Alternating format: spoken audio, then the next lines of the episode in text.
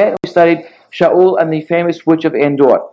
And we had seen that, certainly in the second case, a great deal of rabbinic commentary as to whether, in fact, Shemuel was raised from the dead or not was discussed by the rabbis. The rabbis could not let this text sit by itself. The rabbis, the Geonim, the rabbis from the more rational 9th, 10th, 11th centuries were very upset and very concerned by this particular narrative, and therefore they discussed it. And therefore, we see it as quote unquote strange but true.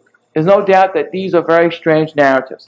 Tonight, we will visit another strange narrative, yet strange in a very different way than the above two narratives. The above two narratives dealt with what we might call the supernatural. First of all, we had spoken about God and his entourage, his court of angels, on one hand, which is certainly a supernatural kind of issue. And second of all, of course, we all agree that raising the dead would be a supernatural kind of an issue. Here, the strange factor. Yeah. That chair, you better be here. That's the uh, the joy the joy chair. Here, the strange factor is more psychological and therefore, in some ways, stranger. On the other hand, it's more subtle in trying to understand what is really strange or why I have chosen that particular narrative as a strange narrative. we will simply have a hard time understanding the motives of the primary character. And yet, what's very funny about this is that you will see a tremendous amount of rabbinic activity trying to unstrangize the character. Remember that we had said that the degree of rabbinic activity is going to point to how, in fact, strange a narrative really is. The more rabbinic activity means the more they could not deal with the text as it is, which we understand. We understand why that would be the case. They're not comfortable, rabbis not comfortable with a text that is strange. The rabbis have to, in some way or other, have to try to cleanse, quote unquote, the text of its strange features. A text that remains strange to the untutored eye can leave that person with the wrong idea. In other words, obviously enough, the rabbis were not very comfortable with the notion that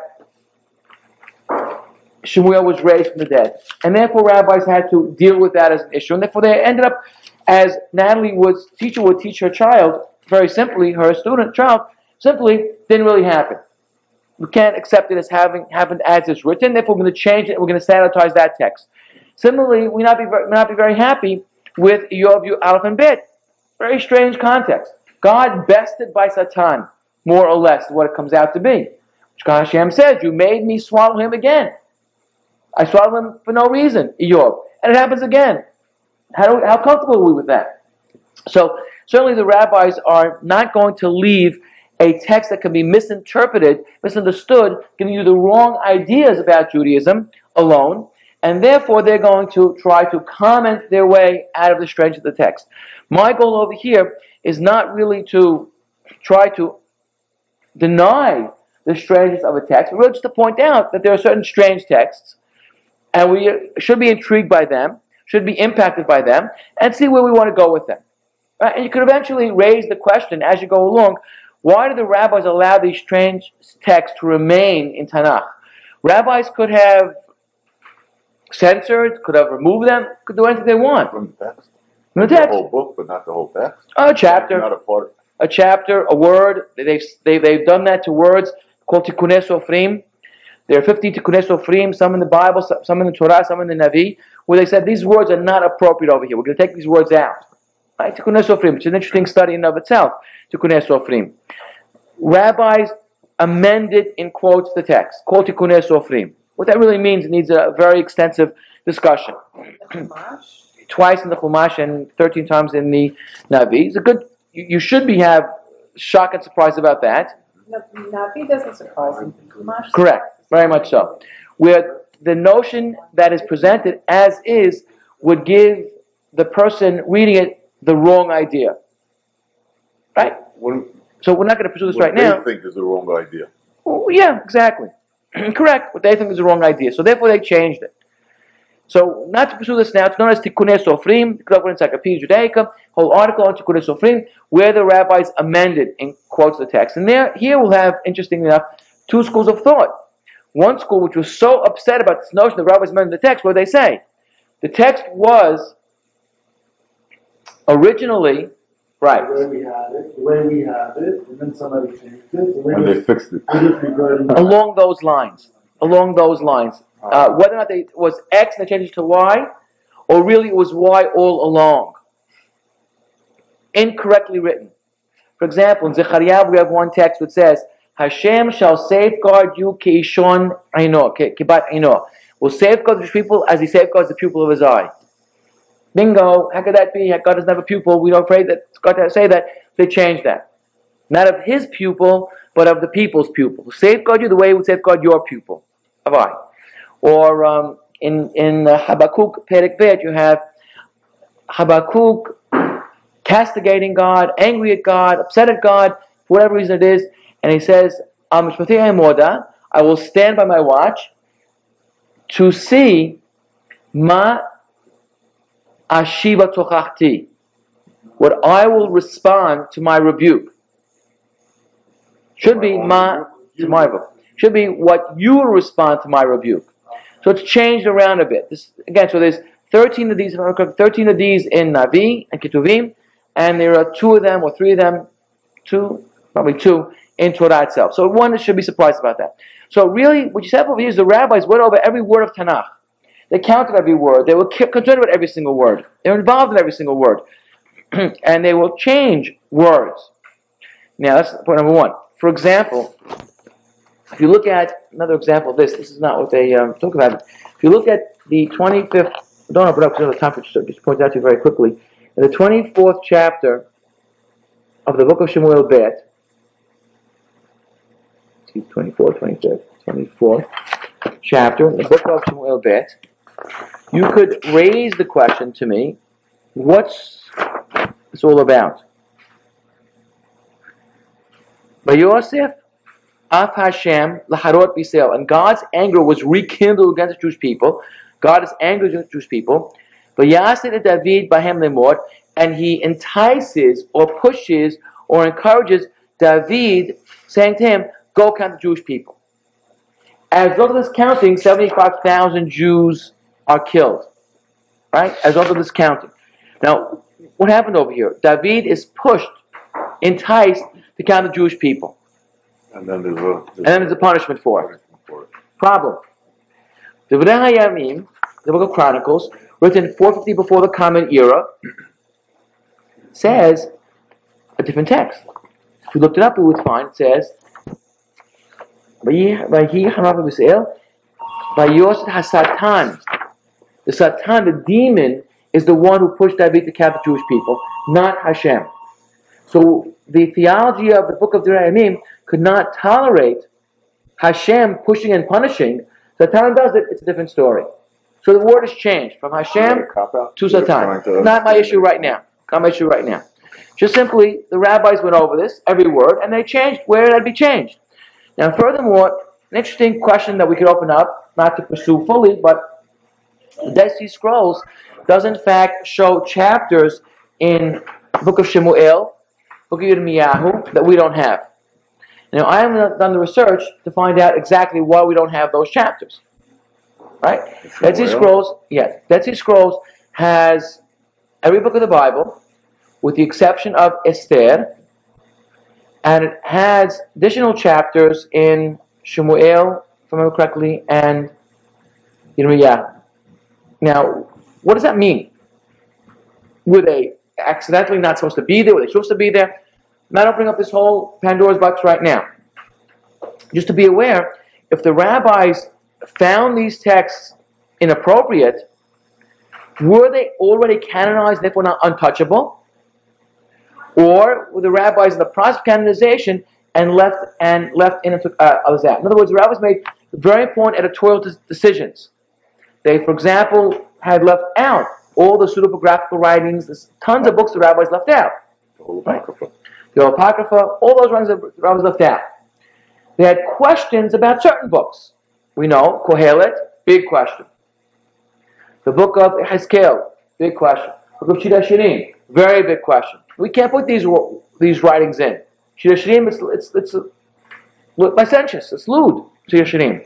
You don't read you don't read that in English with your little children, right? Serious. On the other hand, Kohelet, Devaras Sotrim Zeh Zeh, self-contradictory, serious problem. Okay. How about the book of Hezkel, Devaras Sotrim Shel Torah? His words in the last four chapters of the Korbanot contradict the book of Vayikra. How do we deal with these books?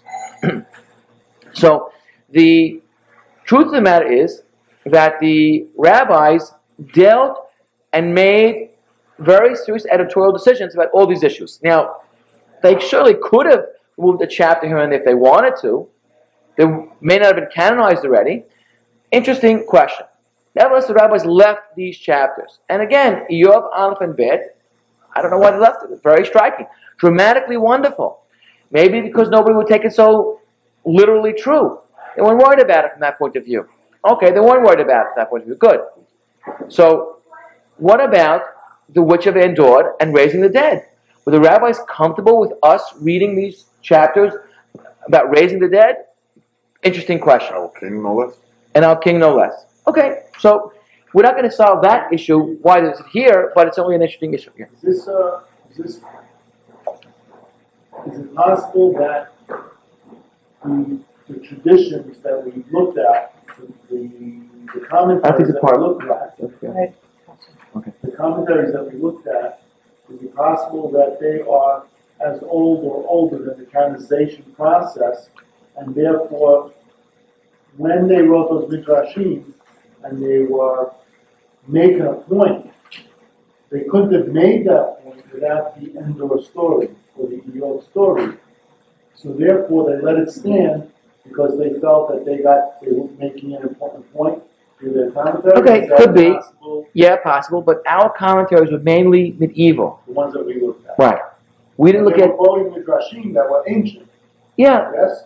yeah, Rashi's quoting midrashim from where? from the, probably from, probably from the, yeah, from the classical sources. Yeah, some of them, I, we have to go back and look at the chronology as to what some- came. I'm just, just technically, some of those are as old as canonization or older. Perhaps, no, no, no, I don't know. I don't know if I'd go that far. No, that has to be really thought about. and No, we don't really know. We don't really know what canonization took place to begin with. Right. That's number one point. Number two point, it's an interesting point to say that we're going to leave a very striking text in order to comment on it. But it's not a bad idea. Yeah. The comment may be more, Provoking, thought provoking. no, the opposite. Maybe more, uh, what's it, maybe more, commentary, Yeah. more illustrative of what is really Torah thought Thought in the text. before, I raised my hand before. You said something strangely exciting. to me. I don't think it's that exciting, but, but to me it's exciting because I'm weird. I'm strange. Nobody's That's why I arguing. keep coming to this class. By the end of this class, you'll be de-strangized. that we can learn a lot about rabbinic philosophy Mhm. through the things that they negated more than through the things that they promulgated. Absolutely, absolutely That- correct. That's what we're finding out of. Right. And it's, Good it's interesting because when you ask the question, what is rabbinic theology? Or, or my main question is always, why is anthropomorphism a problem? The Torah is ambiguous. Half the time it is anthropomorphic, sometimes it's not. Very rarely is it not. So, so why is it such a problem for us? That's because it came through in rabbinic, ra- rabbinic the rabbinic negation of it. Right. That that's the, the rabbinic philosophy. It's not from the Torah. Correct. Correct. Right. Right. Absolutely from right. the commentary to the Torah. Right. If the, if the Pharisees were, were not the, the winning party, so to speak, it's Mm-hmm. another group who believed in, uh, in the form of God. Which you have. Would have, would have succeeded. Have pagans who do that. No, but if you, I don't know what the Sadducees and the Essenes, what they believed about. No, but no, let's just say, that for instance, that they did, and they have been successful, maybe teachings. our whole philosophy would be different. Correct. Maybe all Rambam's books would be. But no, but it would have been gone. It would have gone through different stages, and at a certain point in time, somebody would have said that we can't have a physical God. Rama would have come along anyway. It would have taken a step, taken a, step, a thousand years longer. for us, for Rama to do to the rabbis what the rabbis did to the Torah. Okay, this is a question for another class. Maybe next summer we can talk about that. Why are the rabbis so convinced that God should not, should not be influenced? Okay, good question. Brought up, puts it across. Right, very important question. Right, yeah, very important question. Okay, let's go back to our text over here. Yes, sorry? It just, it's not sitting right. I see two different things. I see two different time periods without even knowing the facts. You have something that, we say we have the real Torah, we have things, the thing from God. All the other nations and their, their, whatever they call their Bibles or whatever, are, are not the real thing. Those are men. Now we're saying here that the rabbis, you, you said very easily, yeah, they could change it. They could, um, they could take things in and out. They could change. They could, makes no sense. No, no, Now, I see these two things as, as contradictory. No, no, no, no, no. Taking out or changing. It sounds to me, without knowing the facts, that it sounds like they, no, it's, it's, it's, it sounds like it had to be two different periods of time. And I don't even know which one would, would have been first, where you could get away with this, but you can't get away with that. And later, okay, we'll just, open up a whole different story, which we don't open up right now. I think the key point of it is you have to do much, a lot, of, a lot more work before we come to even discuss this issue. Okay, but Okay. just hold on to that disturbingness, because it's a whole different topic that we don't want to talk about right now, but Strange but true. strange but true. The, the, the rabbinic activity in this period of time was more extensive than you may have imagined. But the rabbis had that power. The rabbis are the ones who had Fifth, sixth century, earlier. third, fourth. Yeah, earlier. So, Mishnah period. They wrote things and they said things that were overwhelming. I mean, an interesting follow up to this might be next year, if David wants to uh, pursue this, would be strange but true Midrash Chazal, which would be in, even more interesting. As Strange but true. True. True. Well, true in quotes. True in quotes. So, yes, things like that. You know, Then you can't make it. Some of you Good can't. day, right.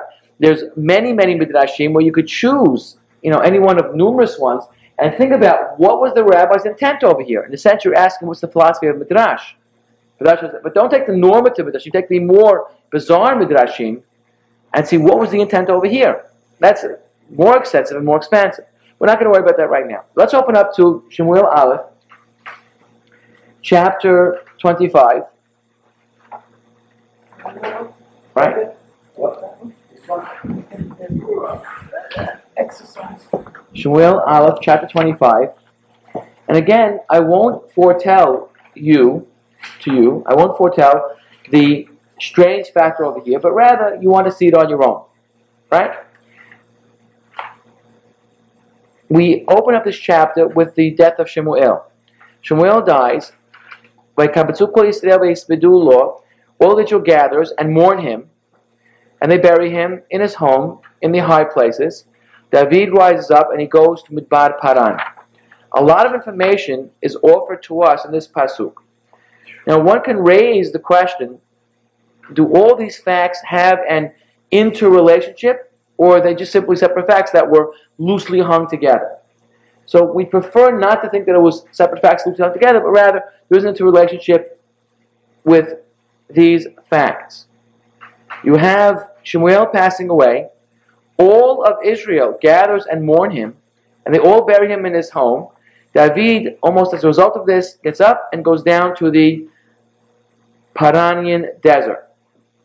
So why tell us about now? Is there any reason why to tell me about Shemuel's death and tell me about the linkage of Shemuel's death, massive mourning, David gets up and he runs or goes down to Midbar Paran. Okay, good. So the first thought that we could have over here is that there was some kind of relationship between Shemuel David and and Shaul.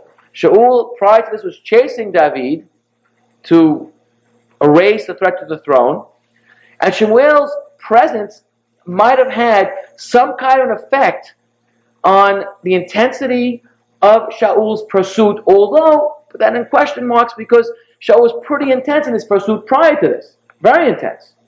So not really sure if that really is the issue. Let's think a little bit more about this. No, I was only going to say that since Shemuel went and anointed David, it was a public act, so the public He actually was the public. It was a private act. It was a private act, Yeah. um, so it wasn't known publicly, the public was not aware yet. Not not the mass of the public. That's an interesting thing. Shemuel has to deceive Shaul to He get was there. afraid of Shaul. He was afraid of Shaul. And he pretends he's going to just have a party and he ends up doing it privately. So that wouldn't be there. But let's look at Shemuel, make a couple of statements about Shemuel himself.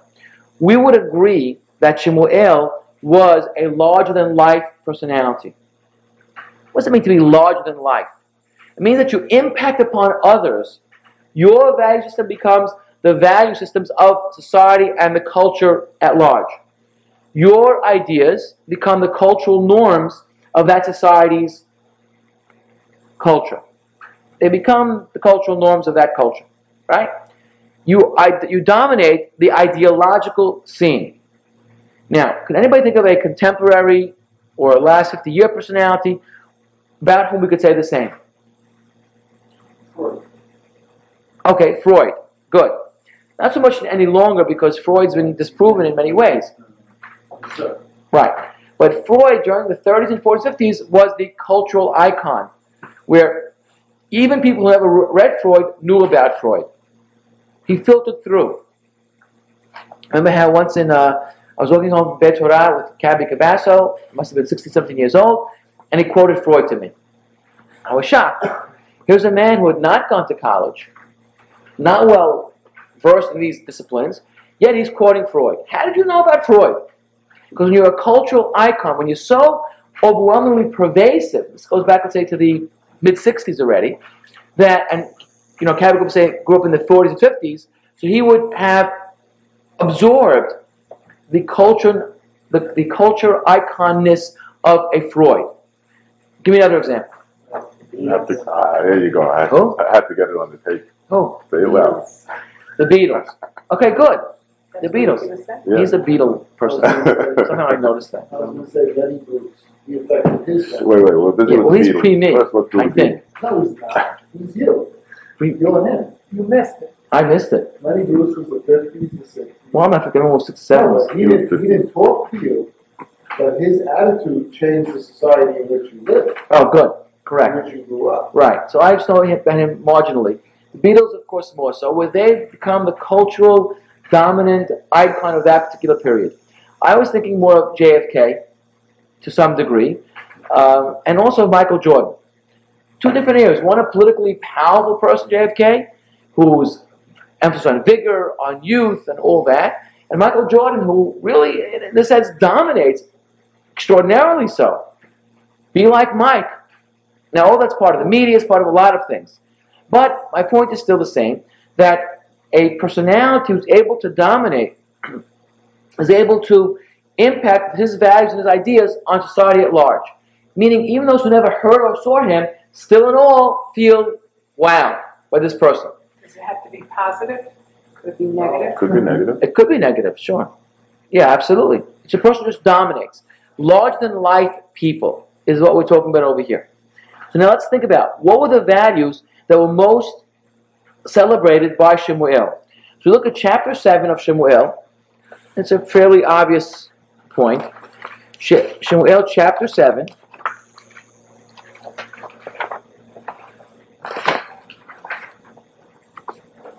Pasuk 15. Right. And here we have a description as to what Shemuel was really all about. Anyone have the page? Okay, you have it. It looks different, correct. Okay, well, Natalie shares I the think gene. I have it. Got it? Why did I have it? Oh, now, Your book is. So, you have Vav the or Zayin? numbering system. Huh? Vav or Zayin, you said. Zion, Right. 7 to 15. וישפוט שמואל ישראל כל ימי חייו. You with me? Shemuel judged Israel all days of his life. So he was a judge. Look at the next pasuk. And he would travel from year to year, and he would circumambulate, savav, he'd go all over from Bet El, Gilgal, to all these places, and judge the people. In all these places, he would be the roving judge, right? Then he'd return to his home in Ramah, the high place. That was his house, and they would judge the people. And there he built an altar to God. So the verb judge appears three, four times in these three Pesukim, which tells this is the leitmotif of his life. That's cute. His, Like, That's what his father did. That's what his father did. His Didn't father judge. Used to go to bed at, uh, he went to the Mishkan. To Shiloh. Shiloh. Should not, right, but not to judge. That was for the Regalim. Yeah, show No, together. not to- to judge, Just to travel. but it talks about going every year and then he went home. Correct, correct, good. So he judged over here. Now, is that the whole story? No, it's not the whole story. We look further at a little bit further. Chapter 8, verse 1. He's old. He placed his children, his sons, as judges over Israel. The name of his, what do you think? Chapter 8? Mm-hmm. The name of his firstborn son was Yoel. Second son was Aviyah. They were judges in Beersheba, down south. Shemuel lived up north. They judged down south. However, they didn't follow him in his ways. They went after bribery. They took bribery and they perverted justice in a different sense.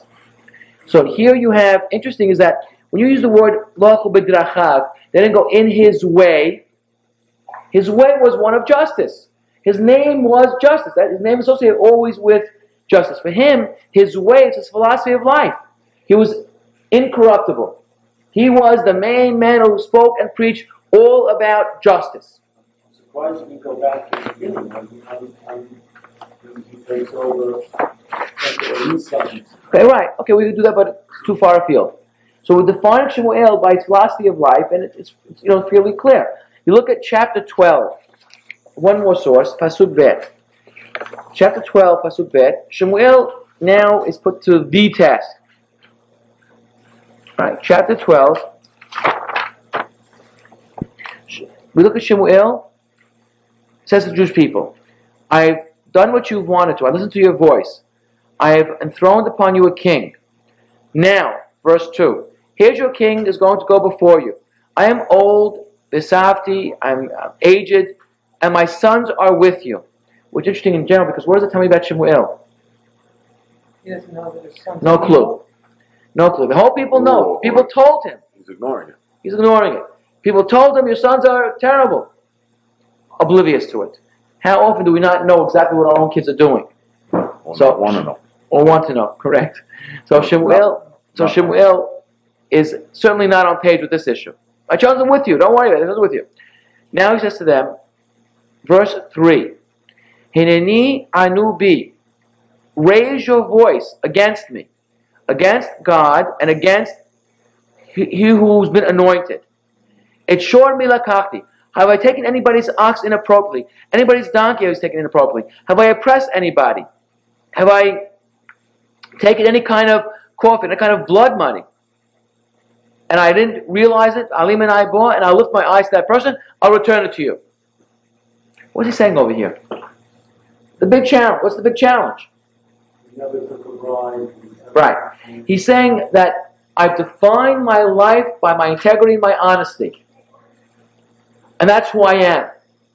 And I challenge you now to find any moment contrary to my philosophy of life. And the answer is in Pasuk Dalet, V'yomeru, Lo ashaktanu, Lo. You didn't oppress us. You didn't do anything wrong with us. You didn't take anything from anybody. So he says, one second, remember Adam, Ed eh, Hashem Bachem. God is the witness right now. Ve'ed Mashiach Yom Hazeh. And the Mashiach, namely the one I anointed, the king that I anointed, is standing here right now over here. Shmuel is saying this. Yes. Because you didn't find me anything wrong. They said, witness. God is the witness that you didn't do anything wrong. Now, this is a great lesson, of course, that he's doing, one can argue, for the benefit of the, of the anointed king Shaul. You're going to eventually be judged by the people at the end of your life whether or not you were a man of integrity and honesty. Perhaps, perhaps, either, or in fact means it to, to be to uh, cleanse his conscience. It's a great point. How many leaders of people are willing to do that? He would do it. Isn't it interesting that, Nixon, that he- Agnew, he's ignored his sons and that the people have ignored it also and not brought it up? Oh yeah, you're perfect, you're clean. He ignored it, right? Didn't want to bring it up. You're fine. Correct. And he repeats it. God is the witness. God is the witness. Everybody, I mean, it's a shocking statement. Okay, good. So therefore, my point is pretty clear that Shemuel defined himself as a man of justice, right? No issues about that. That's his whole philosophy of life. Good. Now Shemuel has passed away, correct? Something one would think, contrary to the principles of that Shemuel believed in, is going to happen. He passed away. All Israel mourns him. They bury him. David gets up and he goes down to Midbar Paran. So if we define Shemuel, back to my 25th chapter, as the man of justice, and now we find that he passed away, and David goes down to Midbar Paran, is this in any which way linked up to an issue of mishpat or justice? Question mark. Let's see. Pasuk Bet. There was a man lived in this place called Ma'on, and he had his workplace in Carmel. This man was fantastically rich and wealthy. He had 3,000 sheep, over a thousand goats, and it came the time to go and shear his sheep in the place called Carmel. Good? Next verse. The man's name is Naval. Name of his wife is Abigail. The woman is very, very smart, insightful, very bright woman. Tovat Sechel, and beautiful. The man is harsh. His deeds are evil. Yehu Kalibo, or Kalbi. Now, in this description, what comes first? Life. As well. His wealth comes first. Next comes his name. Why? Would you not think it more logical to first describe his who he is, his family? Name should come first. Right. So the Navi intention does not put his name first, rather puts his wealth first because So he's got- correct. His wealth defines his character. His wealth defines who he is. His essence is essential core. Is? Good. So what does Naval mean? Does the, does the name signify anything? Means you're low. So in biblical terms, one second, in biblical teachings, names are important. Abraham's name is changed, Yaakov's name is changed, Yitzhak is named a certain name because people laughed. We know Yeshua's name is changed, and we have names in the book of Ruth. All those names are significant. Boaz with strength, Machlon and Kilyon, Naomi, she's not pleasant, she's embittered. Orif is Orpah, she gives the neck to her mother-in-law, she goes back home. All of that. So names are interesting and very significant, right? So of course, the word name Naval means a fool. Nivala means an abomination. Now, does this, in fact, in any which way tell us anything about the narrative? Well, we're intrigued, but nothing yet. Right? The name has a meaning to it. Naval, nobody else is called Naval of Tanakh. Fool slash abomination. Who would call the kid that? Yeah, But it could be another name. Have another meaning to that name. We don't know. But Naval, to the popular imagination and mind, does mean something like we just mentioned. Good. Abigail means my father is joyful, my father is gleeful. Right? And she's wise and beautiful. Of course, you want to raise the question why tell me how wise and beautiful she is? Well, it's setting us up, obviously. Good. Yeah, we know. So there's a narrative art. And we don't know who her father is, so. No, not at all. No, yeah, it may be insignificant. But let's see as we go along. But names are important. Maybe. Sometimes, sometimes not every single name is. I mean, we can't always find a meaning, but you find an awful lot of names that are meaningful. Okay, good. So now we have a, we'll get to that in one second. A moral description then follows in verse 3. A moral description of what this man's all about. He's Kasha, he's a hard man. Ra Ma'alalim, Ra Ma'alalim, he's a man of evil deeds. And furthermore, he's Kalibo, or Kalbi. So now the question, of course, is what does that mean? Kalibo or Kalbi? We know what harsh man means. We know what man of evil deeds means. Well, the commentaries are divided about this issue. It's an important term. That's why the commentators want to know what it means. Uh, she says it comes from the from the family of Caleb ben Yefuneh, who was one of the ones who had not been against Moshe at Meragilim. They gave him a specific portion. He comes from his family. Okay, so why does she tell me that? Right? Why is that significant at all? Could, can it be Ka- Kalibo, like he's selfish? Okay, we'll get to that in a second. But why tell me that it comes from Kalev? So the answer, Because, uh, well, I don't know, I mean, he's, was a good guy, right? Good, that's a bad guy. good. So perhaps you want that she's saying you should have known better. So this is what to happen over here. We describe this man as from the family of Kalev because he should have known better. If you're from the Kennedy clan, you should know better not to fool around. He should be, judged on a higher standard. Not necessarily, just don't do what you did. From the Kennedy clan, you should not forward? Right. Be careful, don't forget, not, don't get caught. Don't get caught. Now, on the Was other there any- hand, Was there any connection between David and, uh, the family of Khalid? Could that be Well, we don't really know. The like Rabbi that. Savkra has an interesting comment over here in one of the Zakr's commentary. He says that yes, there's, there's a close family relationship to David. Some sort of kinship, I don't know. So now, that's interesting, it is interesting. Why? Because that's going to help us explain what goes on later on. Ralbag says he's like a dog. The man is a dog. Right? He's a killer. The man is a dog, is Ralbag. What he does is like a dog would do, which is safeguard his own possessions and not give and share with anybody else. Good.